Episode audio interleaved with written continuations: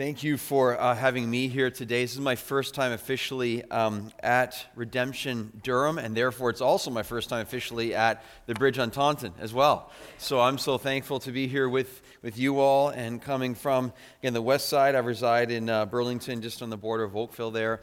And, you know, driving across the city today, I got to do that early in the morning. Sometimes I, I love doing that, especially when there's hardly any cars on the 401. Amen, amen, amen. Like, no traffic, rarely you see that um, but just a lot of perspective. One, apparently winter isn't done yet, right? Yeah, not, not, not many amens to that comment. So at least where I come from. And, uh, but the reality is um, just the perspective of you're driving across this really amazing city that we're all a part of, the GTA in one way or another. And you just, you just have a sense um, how much obviously Jesus Christ is needed how much the light of the Lord Jesus Christ is the answer to this lost and dying world. And I had a perspective too of driving into this place today and just sensing by faith that today is a kingdom day. Today is a day where the world may not notice and many people may not be able to look in and really understand. But I think for those of us who are here today, God cares about this time very, very much. The Holy Spirit is so, is so pleased and is so eager to see his fruit continue to be borne through you all. So let's not for a moment um, underestimate what's taking place as God's children gather for the proclamation of the gospel and the advancing of the kingdom. Um, I love that personally, and I pray you are aware of that. We might be small and we might be insignificant to the world, but to the Lord, we, we are very significant because of his son. Amen? And so that's why we take right now so seriously, too. So I'm so blessed to be here. I'm going to take a chance just to pray because if I don't have the Lord, nothing's going to happen. So I pray right now you can join me. Father, I um, thank you for the grace of this moment right now. Um, I gladly bow low before you because I understand, Lord, that without you, again, nothing will happen of any eternal fruitfulness. God, I gladly admit need. I gladly, just joyfully say, Father, you must fill, you must speak, you must teach, you must guide. Holy Spirit of God, Lord, I just, I pray in faith and boldness right now, Lord, did not come this distance this morning to go through the motions but to pray you will supernaturally be changing lives, speaking to hearts, convicting of sin, but motivating us in the grace that is found in the love of Jesus Christ. So make today count as only you can. What a joy. Father, you are real, you are alive, and you hear this prayer and these prayers represented right now. You are a kind God, a generous God, a loving God. Would you choose then? Would you choose in your grace that you get glory to respond to these prayers of dependence upon you? Again, I love that you listen. And I pray and love by faith that you will respond now again, as only you can. So these aren't wasted. These are multiplied for your kingdom, we pray, even as we seek first the kingdom today.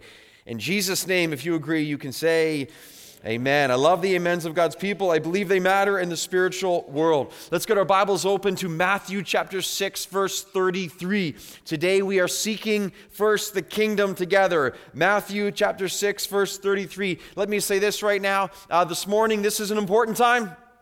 This is an opportunity. I'm not sure the expectations you walked in with, but I hope to change those or heighten those even right now. So, right now, as we gather, this is an important time, an opportune time. Listen carefully. Listen carefully. This is a heart check time. Okay? Right now, like in this service, in this time right now, this is a heart check time. See, what do you mean by that? Um, I grew up, my dad was a family doctor. In fact, he's still practicing medicine at age 74. Bless his heart. He's working among nursing homes and stuff. Um, and so, growing up as a child of a family doctor, you got to play with some pretty neat toys from time to time. So, my dad, stereotypically, he brought home that stereotypical doctor's bag. You know, the ones you may not see them much anymore. It was a black bag, and you open it up kind of from the inside to open up in the middle, and you looked inside. And as a five year old, six year old, seven year old, 12 year old, who knows, right? But as I was there, I saw this bag sometimes with great opportunity. And you go and you play with dad's toys, right? You know, you, you, you, you find out the thing, the, um, the reflex hammer. So I had a younger brother, five years younger. Hey, Jamie, come on over here. Whack, ow, you know, that kind of thing. But it works, it works. And, and the thing on the tongue, the little tongue for the tongue, uh, and also that, um, that device you put in the ear to see, you know, to see the light and see what's happening in the ear. That thing was pretty uh, interesting as well. But my favorite doctor's toy by far was, of course, the stethoscope. Yeah, you're all there before I was, right? The stethoscope. So you put this on, and you got to walk around the house, and you got to find out, and you get to see who's still alive right? So you go around, hey, mom, mom, hard to believe, but Jamie, my younger brother, his heart is, he's still alive. That's so encouraging. And so you checked everyone, played doctor, but then you got to listen to your own heart as well. I still think that's pretty cool. From time to time, I go to my dad's house, we'll find this, go put it on, and you get to listen, boom, boom, boom, boom. Mommy, I'm still alive. I'm still alive. And that's an amazing process to hear your heartbeat. That's what God is doing today. God, by His Spirit, is putting on, you got to be ready for this, man. He's coming for you because He loves you. He is putting on a spiritual stethoscope by His Holy Spirit, and He's coming seat by seat, row by row, aisle by aisle, and He's going to listen in and to try to hear your heartbeat for His kingdom. I'm telling you, it's happening. I've warned you. I've warned you. If you think you're coming in here just to stand up, sit down, kind of come and leave again, you and try hard, but I pray you don't stand a chance when it comes to God's grace and love and His power and His Spirit, seeking to hear where you're at. And so we're going to find out. It's a bit of a spiritual exam I'm really excited about. We're going to find out where we are in relation to His kingdom. Because last time I checked, Jesus said, Seek first His kingdom and so that means it's our highest priority, and we're going to unpack exactly what that means. All right, spiritual checkup time, Matthew 6, look at verse uh, 31. We're going to be really dealing with the context of this in Matthew 6, but our primary verses are in verse 31. Jesus says there, Therefore, do not be anxious, saying, What shall we eat, or what shall we drink, or what shall we wear? Why? Well, the Gentiles seek after all those things and your heavenly Father knows that you need them all. Here we go. But, huge contrast, but seek first the kingdom of God and his righteousness. Notice, and all these things will be added um, to you. So, we're keeping it simple today. We really only have um, one main point today. And just before we get there, I want to also uh, help you understand this. Let's remember that this passage is contained within the Sermon of the Mount, which is the greatest sermon ever given. I promise you it's not the one given today, all right? And this verse, verse 33, contains the primary subject of the Sermon on the Mount, which is the kingdom of God. And this verse also contains the strongest imperative pertaining to the most important subject, which is seek first again the kingdom. So, arguably, as you come to verse 33 of Matthew chapter 6, you have one of the greatest commands regarding one of the greatest themes, all within the greatest sermon ever given. Okay? Now, can you say, big deal? You have one of the greatest commands on the greatest subject, all within the greatest sermon um, ever given. So, if you're listening to Jesus when he's preaching this for the first time, and you have any sense of awareness, and you're somewhat astute, I mean, you will you will consider the magnitude. You like, can you repeat that? I got to make sure I write this down. Like, like that, that's how big a deal this is. All encompassing, uh, life transforming, um, totally life altering. Uh, seek first the kingdom of God and his righteousness. So, again, to keep it simple today, our, our first really and main point together as a church is this number one, we must seek first the kingdom of God. Uh, there are no exceptions to this, uh, there's no way biblically to get around it. Uh, we must seek first the kingdom of God. Now, the context of our passage is dealing with anxiety in the temporal. Question for you right now. Question, question, question. Are you anxious over the temporal? How much do we worry uh, about the world that we live in and the world around us? If you don't uh, agree yet that this context is about anxiety of the temple, look at verse uh, 25. Verse 25. Uh, Therefore, I tell you, do not be anxious about your life, what you will eat, what you will drink, nor about your body, uh, what you will put on. Is life not more than food, the body more than clothing? Look at verse 27.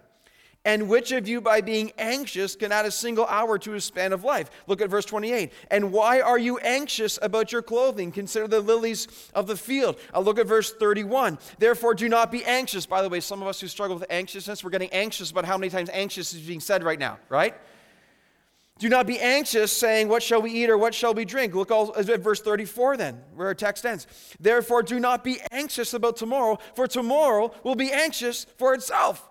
Sufficient for the day is its own trouble. Now, whenever one word shows up that much in God's word, right? Whenever one word shows up that much, it's pretty clear what the Holy Spirit is putting down. Are we picking it up? Notice here how Jesus anticipates one of the great struggles of our lives. Notice in the first century, he keeps saying them over and over again. Listen, you're going to struggle with anxiety right now because you're also focused on the world around you. But notice 2,000 years later, the same thing is so true for us today. Jesus anticipated how much you and I would struggle with stress and worry and anxiety in the world that we currently live in. So, three times Jesus commands, do not be anxious. A straight command. Two other times appealing to the futility of anxiety. Understanding it's, it's, it's, it's amazing for us to sit back and to realize when's the last time worry actually helped you? I mean, Jesus himself, when's, when's that worry added an hour to the span of your life? I mean, isn't that, this is an important theological moment. When was the last time that stressing out about your situation actually advanced your cause? Uh, the answer is never. Stress eats away at us. Anxiety starts to kind of uh, uh, wear us down. Uh, being so fraught over the situations of our life, it never actually adds to the health and the vitality of our existence. That's the point Jesus is making. I want us to stop long enough to just allow this to sink in. But now notice the all important but in verse 33. Notice there. But in this contrast, what Jesus is about to throw down right now, Jesus is going to give us the antidote for anxiety. Jesus is about to reveal to us the path of purpose and the path of peace, all in this one verse right now. So I really, really want you to see that, okay? So you're here today. You struggle with anxiety. We all do in some form, in some way. We think so much, we consider so much, we, we, we stress. Jesus is about to give to you right now in love the antidote for your anxiety. He's about to show us as the church the path to peace and the power of trusting in Him and the promise of His provision. So, you're ready? Here's the antidote to anxiety, verse 33. Great verse to memorize, by the way. But seek first the kingdom of God and his righteousness, and all these things will be added to you. What does that mean to seek first the kingdom? If this church, churches seek first the kingdom, I like your chances. If your life, your marriage, your family, I mean, the, the small groups represented right here, you seek first the kingdom, what does it mean? How do we know if we're seeking first the kingdom? A few things we're going to observe again from this verse. Uh, number one, if I'm seeking first the kingdom, here comes our exam right now. Seek first means it's my number one priority. Seek first means it's my number one priority. Question for you right now What is the number one priority of your life? And like I'm, I'm asking you, I want you to honestly answer that right now. Take some time between you and the Lord. What is the number one priority of your life? What's most important to you? What drives you? I mean, if you want to really have an honest kind of moment, you can ask someone who really knows you and loves you, and you can ask them today, and they, if they love you enough, they'll actually tell you because they probably know right now. Because our lives reveal what our hearts go after but for yourself right now, and just what is the number one priority of your life? I thought about that for a second, and I came up with a few answers that I want us to kind of go through, and they all happen to start with the letter F uh, because I'm a preacher and that's what I do, all right? So here are seven, maybe a little more, seven F's of the most common priorities in our lives that we live in our world today. Uh, the first F I wrote down as number one priority for many people is family. Family. Uh, by far, the single greatest thing that we're going after is the care of our family, the promotion, the future provision of our family. Family's great. I I've, again, four kids, a wife I love so much. Family's amazing. Isn't it interesting though? Jesus said, if those who truly follow him love him for the sake of the gospel, you might be called at times to leave father, brother, mother, sister, right? Or wife, whatever it is, because he must be preeminent. If you're seeking first family over above the kingdom, something's wrong there. You have to readjust that. That's not right. Jesus must be first. Family's amazing. Family's amazing. Not more amazing than Jesus. Another F I wrote down is uh, finances. That's going to come up today in today's message. Many people, the number one priority of their life is money, is financial gain. If finances is higher than Jesus, uh, that's a problem.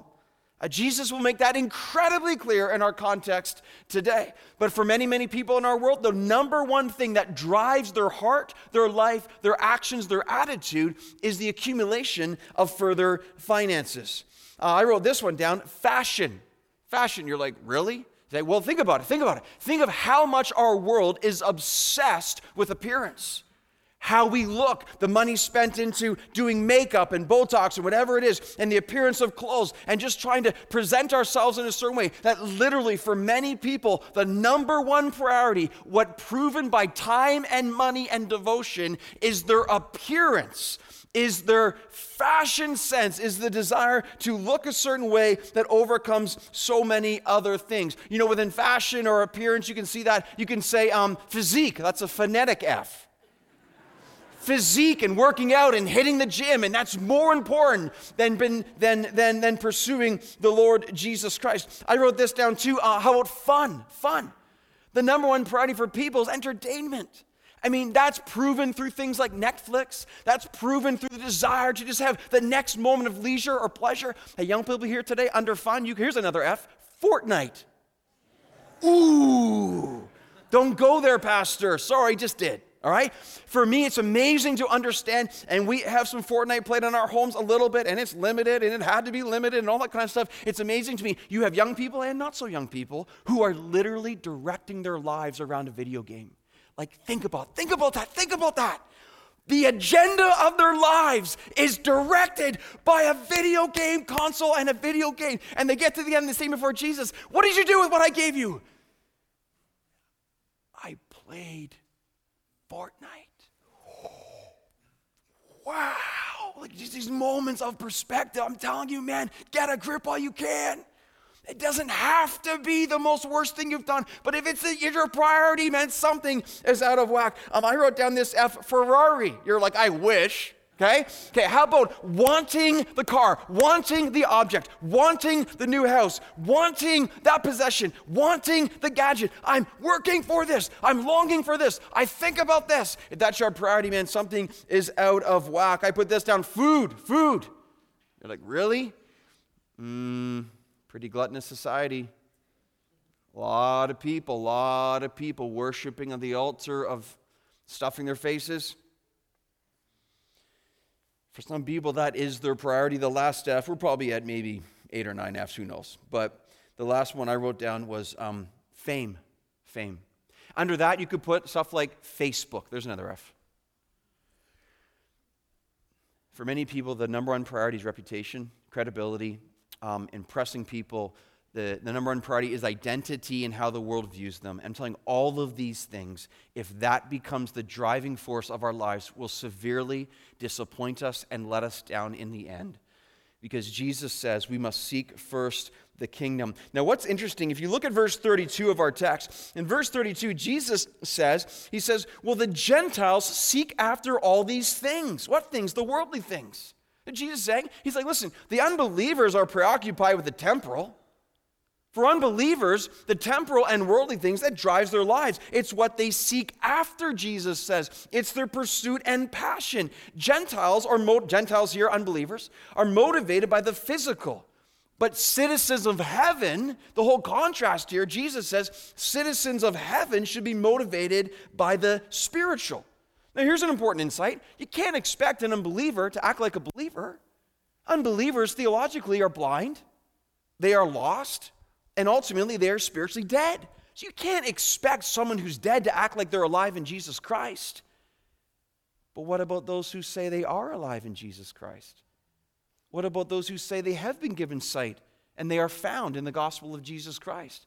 Should they not then look different than those who are dead around them? Should we not, those who proclaim to know the Lord Jesus Christ, should not our lives have a contrast to the spiritually dead that we live in and with? And are, should not, there's Jesus' point here. He's like, but you're not, you're not an unbeliever. You're not a Gentile. You know me. You, you saved by me. You, the light of the Lord, again within you. Believers in the Lord Jesus Christ must look different. We must not seek the world. How tragic it is how many believers, professors of Christ, have no different, again, uh, identity than the people around them. That cannot be. I mean, Pastor Ian, even this morning, just in the conversation before we came in here, he just said it's the Christian's distinctiveness in the first century that shines a light for where we are right now and how blessed I was to hear that and just understanding even right now. That's so true. That's it. That's it. If we're seeking first the kingdom, we're automatically, spiritually, supernaturally, by God's Spirit, we should look distinct. When Jesus commands here, but seek first, that means it must be our supreme choice. It must be our greatest pursuit. You say, well, seeking first, what does that look like? Think of um, an athlete pursuing a prize with everything he or she has. I think of a young man pursuing his future wife with everything he has. I think of a farmer pursuing the harvest, going all in and working with everything they have to see the end result. That's what seek first is carrying the connotations of. This is what our lives should look like. Notice it's not the elimination of lesser things, context, food, and clothing. Those are good things. They're just not the best things. The higher ambition, the purpose is the kingdom of heaven. The word first there in verse 33, it's the Greek word proton, meaning uh, foremost, prominent, most important, first in time, place, and importance. So, without a doubt, here, Jesus says the kingdom of God, the kingdom of God must be our number one priority. So, again, question for you What are your priorities? What are the priorities that drive us? Why is that important? Because our priorities will determine the direction of our lives. I'll say it again. Whatever our priorities are, they will determine the direction of our lives. I said this, uh, said this this weekend. I'll say it again. If you want to figure out what your priorities are, figure out what you think about the most, how you spend your time, and how you spend your money, which is really God's. Okay, so just right now, just do a little inventory what you think about most. Some of you are thinking about lunch right now, okay? That might be okay, may not be okay. I shouldn't have said lunch because now you are thinking about it. So, yeah, okay? What you think about the most, how you spend your time, like just like take last seven days, how you spend your time, and how you spend God's money.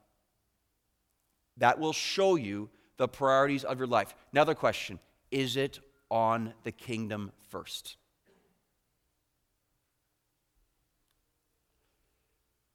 Pause I want you to apply. I want us all to apply. I came across, I was writing this message, I came across a very helpful illustration. I want to put an image on the screen for you. This is taken by Stephen Covey. It's a kind of secular illustration I want to turn into a spiritual application at the end. This is the story of the time management expert who was speaking to a group of business students. He pulled out a large, wide mouthed jar and filled it with fist sized rocks. When he couldn't put any more in, he asked, Is this jar full? The class responded, Yes. He said, Really? Then he pulled out a bucket of gravel and poured it in, shaking it down through the cracks. Then he asked, Is the jar full? Ah, the students were onto him now. They said, No. Good, he replied. He dumped in a bucket of sand. Once more he asked, Is the jar full? No, they shouted. Again he said, Good. He poured in a pitcher of water until the jar was full to the brim. Then he asked, What is the point of this illustration? One student confidently ventured, No matter how full your schedule, if you try hard enough, you can always fit more in. No, the speaker replied. That is not the point. Here's the point. The point is this listen carefully, okay? If you don't put the big rocks in first, you'll never get them in at all, okay? The biggest, most important rock we have in our lives to fit in our jars spiritually is the kingdom of God. Think of all the sand and gravel, and this illustration, water that we consume our lives with. I'm telling you, so many of us, the majority of our lives is filled with sand and gravel. if we don't seek first the kingdom. That's why so many people, man, they drift away from the church. They have no joy or passion for Christ because they're not centered on his kingdom. They're centered on the world. They're centered on entertainment. They're centered on their own hobbies. They're centered on themselves. And then in the end, you're left with those things. And that's why there's no joy. For some of you right now, you came for that sentence right there. The reason there's no passion in your life for Jesus Christ is your whole life is consumed with things other than Jesus Christ. That shouldn't be a surprise then. It's like, duh, right? If I'm pursuing the world, my life will represent the world. I'll be filled with the world. My jar is worldly. But you seek first the kingdom. And the whole point is the only rock in our lives that is actually eternal compared to the world is the kingdom of God. The only one that is eternal is the rock of Jesus Christ. The most important, by far, greatest priority we could ever have question for you what sand and gravel is currently dominating your life and mine? See, if we're going to seek first the kingdom, it's got to be our number one priority because it's our number one value. That takes us to our next understanding of what seek first the kingdom means. It means that the kingdom of God will be my number one passion. So, verse 33, but seek first the kingdom of God. Now, when we speak of the kingdom of God, some of us like, what does that mean? Let me put up a definition on the screen for you by John MacArthur, okay? John MacArthur helpfully does this. Here's his definition of the kingdom of God, the kingdom of heaven, synonymous terms, okay? To seek first his kingdom is to seek his rule for my life, his will over my life, and his authority again over my life as well. So look at that definition for a second, okay? Just kind of consider that. To seek first his king, his rule, his will, his authority. Let's unpack that one step further on the screen for you again, okay? So we'll put the next slide up here. We see. So what happens is I submit to his rule. If I'm seeking first his kingdom, it's not my way, it's God's way. Um, my ambition is the will of God, then, not my own. I want to know what his word says. I want to follow this. I'm going to be um, uh, passionate and very intentional about this.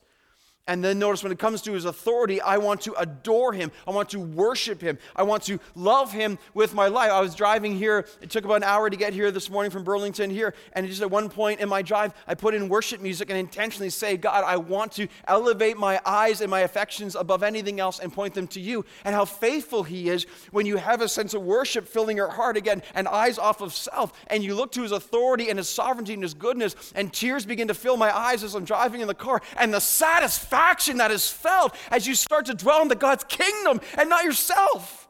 There's, the, the, world can't touch it. Like it doesn't even come close. You can watch sports, you can do this, you can pursue that, you can get a paycheck, but in the end, compared to Jesus Christ, there's nothing that comes close. He is the absolute most beautiful, glorious, majestic, powerful, the richest, the blessed. He's just, he's just, there's none like Jesus. And every time we come close to Him, we feel that and see it. Some of you right now, what I just explained to you, you're like, I, I don't know what that's like. Man, pray that you would. Because when you taste and see the Lord is good, you will never be able to really handle the taste of the world for a long time again. In the end, it will be like, Bleh, when compared to Jesus Christ, because nothing tastes as good as Jesus. So, Jesus says, Seek first the kingdom of God. That's so important here. Seeking first the kingdom of God. Again, why would we seek the world when we know it's empty? Why would we store up treasures on earth if we know they won't last? Why would we build, build bigger barns if at the end of the day God will just pronounce us foolish for doing so directly in His Word? I mean, to put it bluntly, to do all that in the light of the kingdom of God and wisdom, that would make us pardon the phrase, but that would make us spiritual idiots, right? Like, if we're going to seek first the world and try to accumulate all these things that moth and rust destroy, when Jesus so clearly says, listen, it's not going to work, and we do it anyways, that just makes us dumb. Is that fair? So let's not be dumb. Amen? Probably the first time you ever said amen to the statement like that. Huh? Huh? But I'm just trying to point out to you the theological logic and the theological implications if we truly understand what God's word is saying. Again, it's a marvel to me. I consider that Jesus talked about money more than heaven. Jesus talked about money more than hell. Think about that. Jesus talked about more about money than heaven and hell combined. You know the 39 recorded parables in the Gospels, 11 of them are directly about money. Think about that. On top of that, almost every page in Luke's gospel contains some teaching on money. I always get a kick out of people who don't like sermons on money, and you would not like Jesus as your pastor. You would walk out often because Jesus, he just kept teaching on money. Remember, the very context of our passage is anxiety over the temporal. And the context of our chapter, look at verse 24. Look at verse 24. No one can serve two masters, for either he will hate the one and love the other, or he will be devoted to the one and despise the other. Here you go, ready? Ready? You cannot serve God and money. Some of our lives, we're like, yeah, I think I can. Jesus is like, uh, no, you can't. And like, yeah, no, I think I can do it. I can serve God and money. And he's like, mm, it's not going to happen, man. No, no, trust me. I've been trying really hard. It's been going great in your eyes. It's not going great in the eyes of the Holy Spirit. Jesus says categorically, and who's this for right now? You cannot serve. It is impossible. It's one or the other, man. You got to choose. Is your, is your idol and God going to be money, or is it going to be the Lord Jesus Christ and God the Father? This is why, personally, I don't shy away from such teachings. And this is why it's such a spiritually powerful truth. Why? Why? Why? Why? I bring this up here. Well, Jesus brings it up. But often the single greatest obstacle to truly seeking first the kingdom is the love of money. Again, it's hard to miss. You cannot serve both God and money. People get mad at me. Honestly, I don't really care. You know why? Because when your wallet gets converted, the heart is converted. In fact, let's just reverse that, maybe more theologically accurate. When your heart is truly converted, your wallet gets converted. You're like, why would you say that, Robbie? Matthew 6, verse 21. Look at verse 21. For where your treasure is, there will be your heart also. What do you treasure? What do you treasure? Hey, you want to find your heart? Want to find your heart? Find your treasure. When you find your treasure, that's where your heart is. Where's your heart? Where's your heart? Where your treasure is. What are you treasuring right now? What are you treasuring? What you treasure is where your heart is.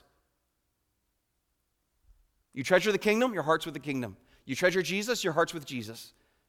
You treasure finances, money, whatever it is, your heart will go with that as well. For where your treasure is, there will be your heart also. The power of understanding, seeking first the kingdom of God the power of what that brings into our lives. You know, I've always loved the kingdom theme through Scripture. I often get enthralled by it. I just wanted to take a couple of moments just to unpack when Jesus says, Seek first the kingdom, how serious he is. So I chose one verse pertaining to God's kingdom from Matthew, Mark, Luke, and John. Okay? Here's the first one from Matthew. I want you to see it um, right here. Jesus says this pertaining to the kingdom. He says to his, his disciples, I say to you, only with difficulty will a rich person enter the kingdom of heaven. Didn't say it was impossible. He said with great difficulty. Again, I tell you, it's easier for a camel to go through an eye of a needle than for a rich person to enter the kingdom of God. Why does he say that? Because wealth breeds self sufficiency. Wealth is a great temptation against God dependency. Doesn't mean you can't do it. But that's one of the greatest reasons that our society is so rich. It's one of the greatest reasons people have no need for God because they're so sufficient in themselves. You go to the third world, I've been many places, and you see the desperation. People all of a sudden, in their physical desperation, are opened up to a spiritual desperation as well. Not always, but it's amazing how those come together. Here's the verse from Mark. From Mark in the kingdom verse says this Jesus, look, look how serious Jesus is about the kingdom. If your eye causes you to sin, tear it out. Why? It is better for you to enter the kingdom of God with one eye than with two eyes and be thrown into hell. Those aren't my words. Like, that's almost like, wow, that's harsh. It's Jesus. Uh, there's some men here right now. I, I, bring this up a lot because it's, it's the, one of the greatest um, common sins among men and increasingly women, too. There's some men here right now. You are literally giving your heart over to pornography and lust.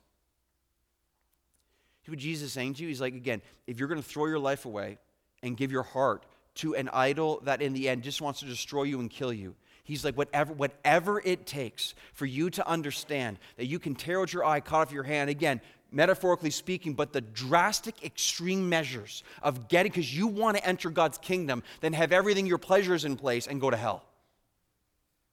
That's how serious he is about seeking first the kingdom. For some of us, man, again, that, that, that's Holy Spirit laser to you right now. I just, I just know it. What are you going to do about it? Are you going to take it seriously for the first time finally and be like, man, I'm not throwing my life away? Here's the verse from uh, Luke's gospel. Luke's gospel says this Jesus said to him, No one who puts his hand to the plow and looks back is fit for the kingdom of God. Are you in or are you in? Are you in or are you out? Are we doing this or not? Are we going to go for the kingdom? Are we going to see the vision to make my life, make my church count for the kingdom? And I'm not going to look back because I understand all value, all wealth, all riches are found in Christ ultimately, how powerful that is. And then John's gospel, I chose this one from John chapter 3. Jesus said this Truly I say to you, and I bring this verse up because I don't know who's here right now, but like the Lord does. But it could be again that some people are here and you've never, even if one person, and you've never truly been a part of God's kingdom. There's, there's been a form of religion, there's been some information in your head. You've been a child who's kind of gone along with your parents' faith. You know what Jesus says?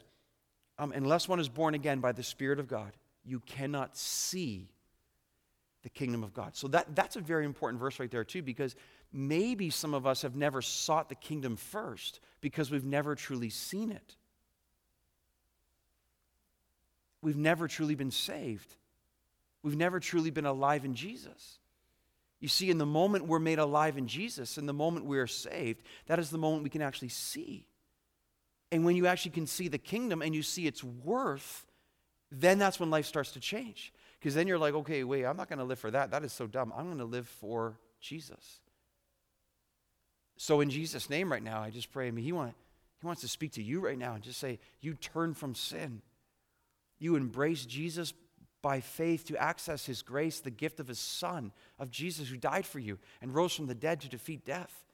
And you give your life to him once and for all, not in a form of religion, but relationship with Christ and you are made alive, a new creation, everything starts to change. And the people who see the kingdom, like that's why baptism testimonies are just so powerful. And all of a sudden I was, I was lost, now I'm found. I was blind, now I see. I was dead, now I'm alive. I can see the kingdom. And I want to live for the kingdom. Awesome. All of what Jesus means to seek first the kingdom, it becomes my number one passion. Next, we see this. We see this. His righteousness means it's my number one pursuit. So, am I seeking the first the kingdom? I will pursue his righteousness above all else. So, verse 33 seek first the kingdom of God, notice, and his righteousness. So often we're like, seek first the kingdom, seek first the kingdom. Yes, yes, yes, yes. And. Seek first the kingdom and his righteousness. Righteousness is holiness, um, character. I think of the very sermon that this text is embedded within is the Beatitudes. Think of how the Beatitudes begin this sermon. Blessed are the poor in spirit, blessed are the meek, blessed are those who mourn. And blessed, listen, blessed are those who hunger and thirst for righteousness, for they shall be satisfied. You see, Seek first the kingdom of God and his righteousness and his holiness. Character matters so much to the Lord. The, the Holy Spirit produces in us the sense of sanctification that we might be vessels of honorable use. It's so important, the character of the life that follows Jesus Christ, because sin gets in the way and quenches and grieves God's Spirit, as we heard this past weekend. Seek first the kingdom of God and his righteousness. You know, so thinking about this text and how important it has become to me, and really one of my life verses as well, I was thinking about this and it's man, like, we need to constantly, with intention, double down on what it means to pursue the holiness and character of God. I mean, this is an everyday challenge for me. So, this past fall, my oldest son turned 14. He was entering into high school. Okay, we have four kids. Our oldest is 14, youngest is seven, going into high school and all that that represents. My wife and I, Jill, wife Jill and I, we decided it was time to get our son a phone for the first time, communicate with him. And getting a phone for him for the first time also meant access to other things which we want to be careful of within our day. And so we were going to put accountability software on his phone and his computer um, as well. And so in this process, I was thinking about the pursuit of holiness and kingdom and righteousness, and I thought, man, so my son Aiden, he's going to have all this software accountability between, you know, towards me and my wife Jill. But I thought about this, and I thought, well, what about doubling down and why wouldn't I also have be accountable to my son Aiden?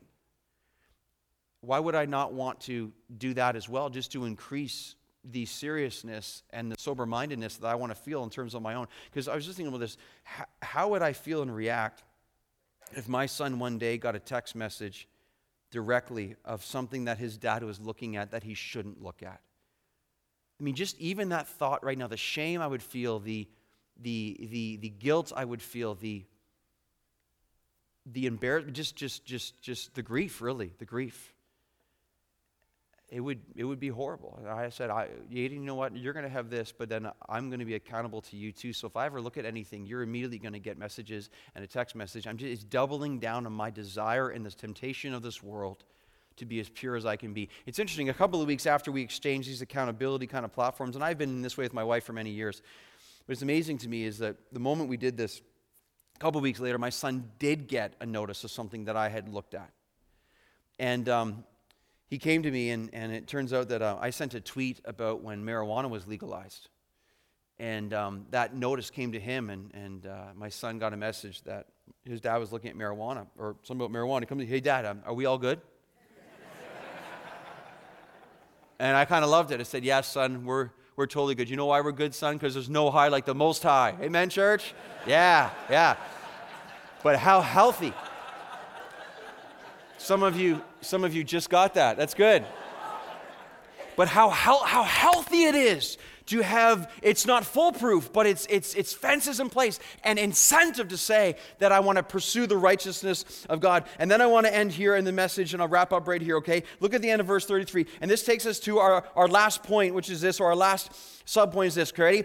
All these things will be added means number one promise okay? You seek first the kingdom of god and his righteousness and that means my number one promise. So look at verse 33 right it says Seek first the kingdom of God and his righteousness, and all these things will be added to you. Now, look at that. All these things, all the things that the world is so stressed about. Jesus says, if you seek first my kingdom, if you seek first my righteousness, here's the promise, okay? Like, I'm just, I'm just showing you what God's word says. This isn't prosperity gospel right now. This is the promise of God's provision. He promises to provide of our needs, not our wants, but our needs. Same Bible I'm reading, if you seek first the kingdom, all the things that stress you out, all the worry you have, all the anxious thoughts, Jesus is like this. He's like, try me. You seek first my kingdom, you seek first my righteousness, and then you test me. You see if I will not provide for you all the other things that you're stressed about. I mean, that's awesome. Right now, to you right now. You and I, so stressed about life and what it has. Jesus is like, try me, try me, try me. Seek first my kingdom, seek first my righteousness, and you see what happens. Now, do you believe God's a liar? do you believe God tells the truth? Do you believe God means what he says in his promise in verse 33? I'm telling you, man, take him up on it. He says, he says, you worry about me and my kingdom, and I'll worry about everything else in your life. Hmm, that's a good deal. And he proposes to us today, again, because he loves us so much. You seek me first, he says, and I promise and guarantee that I will take care of all the things, food and clothing, and your needs in your life. That, that, that's amazing to me. And that's the promise that Jesus offers right now to the Bridget Taunton, to Redemption Durham, to the leaders of this church, to the men and women, to the marriages, to the children, every person in between. He says, You seek first my kingdom, try me, try me, try me, and see what happens. You seek first my righteousness. You see what happens. You see what happens in this world that is so crazy. And all these things will be added to you. He's awesome. He loves you, and He wants to bless you, as He said here today.